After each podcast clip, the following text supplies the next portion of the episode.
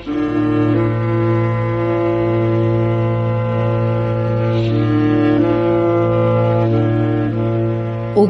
از تاریخ.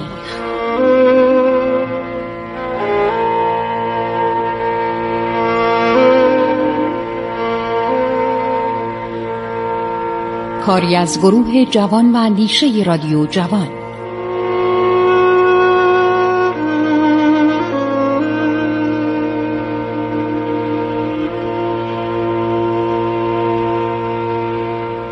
الله الرحمن الرحیم به نام خداوند بخشاینده مهربان من خسرو معتزد هستم.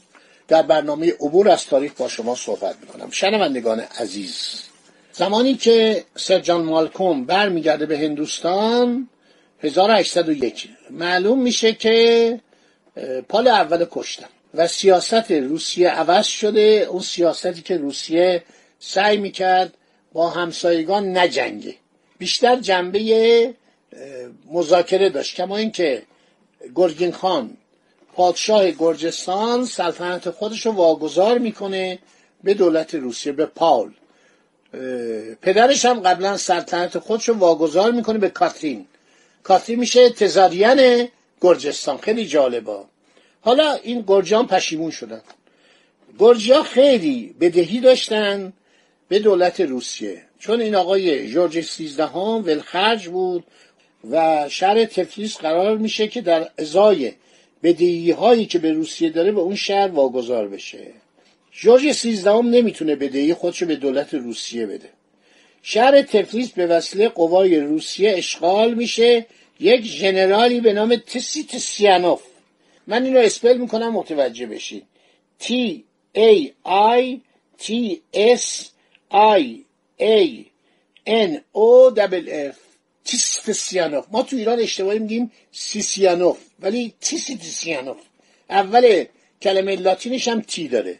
ما در ایران می‌گفتیم سیسیانوف بدتر می‌گفتیم اشپختر ژنرال تسیتسیانوف به حکومت گرجستان منصوب میشه. انسپکتور ژنرال یعنی ژنرال بازرس. یک فرمانروای نظامی می‌ذارن.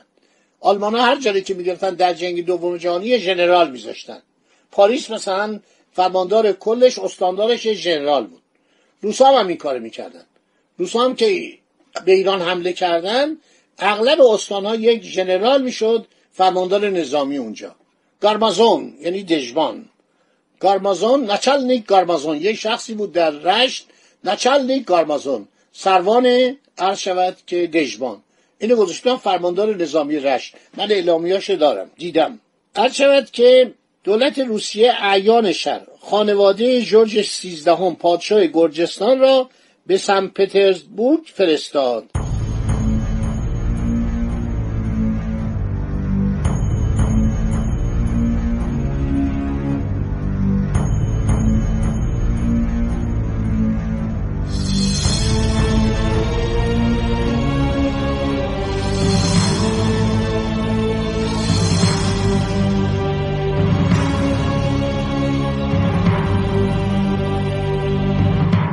در تاریخ نهم جمادی الاول 1215 مطابق با 28 سپتامبر 1800 معاهده میان دولت روسیه و جورج سیزدهم به امضا رسید. بدبخت رو بردن اونجا یه خونه بهش دادن یه ویلا بهش دادن یه حقوق هم براش گذاشتن اسب و درشکو و کارسکم در اختیارش گذاشتن گفتن فضولی موقوف. مطابق مواد این معاهده جورج سیزدهم به نام خود و به نام جانشینانش به نفع اعلی حضرت امپراتور روسیه از حکومت گرجستان دست کشید. سپس پل اول امپراتور روسیه عنوان تزار گرجستان بر خود نهاد. پسر جورج سیزدهم هم به سمت نایب السلطنه شناخته شد. یعنی هیچی دیگه. کشیدن بالا. یعنی واقعا گرجستان رو بلعیدن. گرجستان همیشه استقلال داشته. یا مثلا تحت الحمایه ایران بوده. روابط خوبی با ایران داشته. شما هر چی تاریخ ایران رو برمیگردید به اوایل تاریخ اسم گرجستان هست. خیلی عزیز بودن تو ایران. فرماندارانشون سردارانشون. بابا این قرچقای خان سردار بزرگ شاه عباس گرجی بود. شاه عباس وقتی از جنگ با عثمانی این برگشت براش رکاب گرفت. 20 قدم.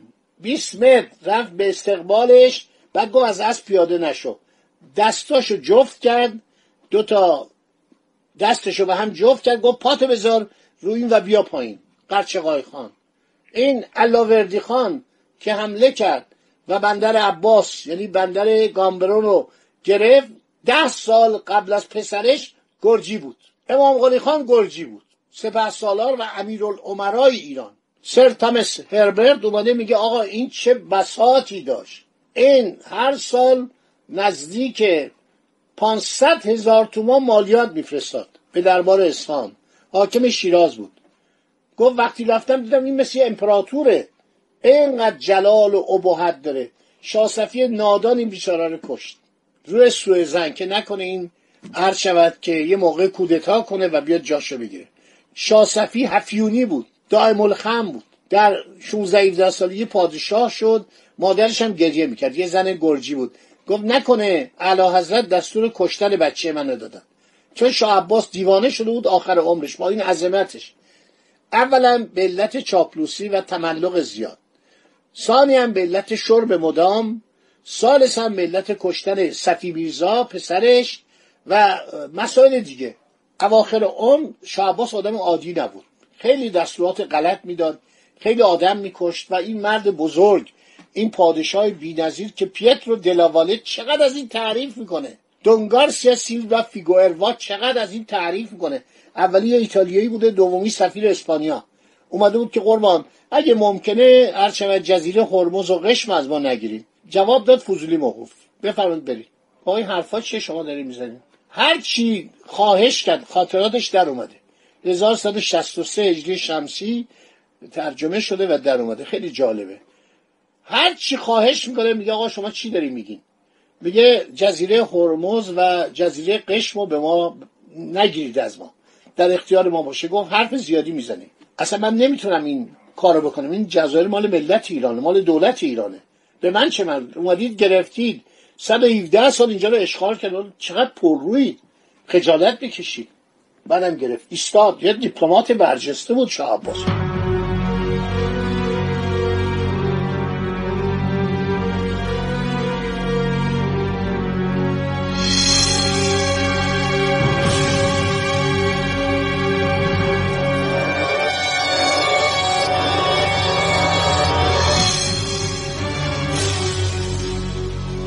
آدم تاسف می‌کنه. نادرشاه آخرش اونطور. شاه آخرش اینطور. این چه بیماریه. تملق و چاپلوسی که این مردان بزرگ رو تبدیل می‌کنه به یک عرض شود که آدم های جبار آدم های بیرم نادرشاه رو باور کنید وقتی کشتن من خیلی نادرشاه رو دوست دارم. خیلی شاه رو دوست دارم. ولی وقتی کشتن نادرشاه رو مردم نفس کشیدن. مردم جشن گرفتن. انقدر اذیت می‌کرد. انقدر پول از مردم می‌خواست. تمام جواهراتی که از هندوستان آورده بود تمام اون همه زر و سیم و اون همه نفایس رو تو قله کلات در خراسان ریخته بود و اونجا رو بسته بود و منو کی گذاشته بود برای چه کسی گذاشته بود؟ وقتی سلسله ساسانیان سقوط می‌کنه مدت پنج ماه هشت ماه ده ماه نمی‌دونم پنج هزار شطور داشتن اون نفایسی که در گنجیده بود داشتن میبردن. بردن دیگه. هر کشوری که کشوری دیگری رو تصرف می‌کنه هر شود که قناعم رو به دست میاره آمریکا در جنگ جهانی دوم وقتی ژاپن شکست داد تمام کشتیاشو گرفت. همینطور کشتی های عرض شود که آلمان نازی رو. همینطور زیر دریایی ها رو. روسا هم این کارو کردن. تمام کارخونه ها رو در قسمت آلمان شرقی کندن مردن روسیه. خیلی کارخونه بود. قسمت آلمان شرقی خیلی صنعتی بود. هست این قناعم گرفتن خسارات و قرامات بوده. نادرشاه اون که آورد قرامت گرفت. برای که لشکرکشی کرد خیلی خرج کرد. در بیس هزار نفر کشته شدن. در جریان شورش دهلی در بین راه. تمام این خرچها بر خزانه عرض شود که مفلس ایران بود. خب حالا عرض شود که این آقای گرگین خان سلطنت رو تقدیم می‌کنه. یه برادری داشته به نام الکسان که ما بهش بگیم اسکندر میرزا. برادر جوان جورج سیزدهم به نهایت خشمگین و متاثر بود. از اینکه خانواده پدرش بدون هیچ گونه عکس العملی از حکومت گرجستان دست برداشتند. این شاهزاده سعی می‌کنه یک انقلابی رو برانگیزه. بعد میان این رؤسای گرجستان میگن ایران. ما باید به ایران متوسل بشیم. ایرانی ها ما رو از خودشون می‌دونن.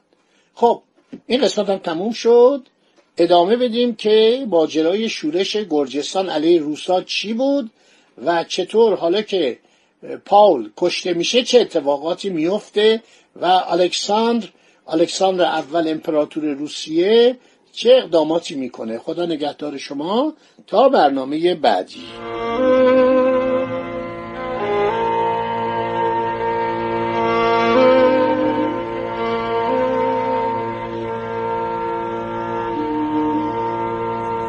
عبور از تاریخ.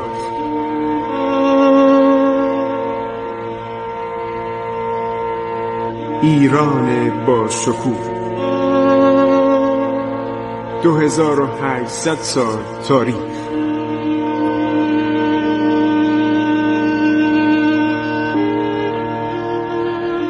سرگذشت ایران ما به روایت خسرو معتزد.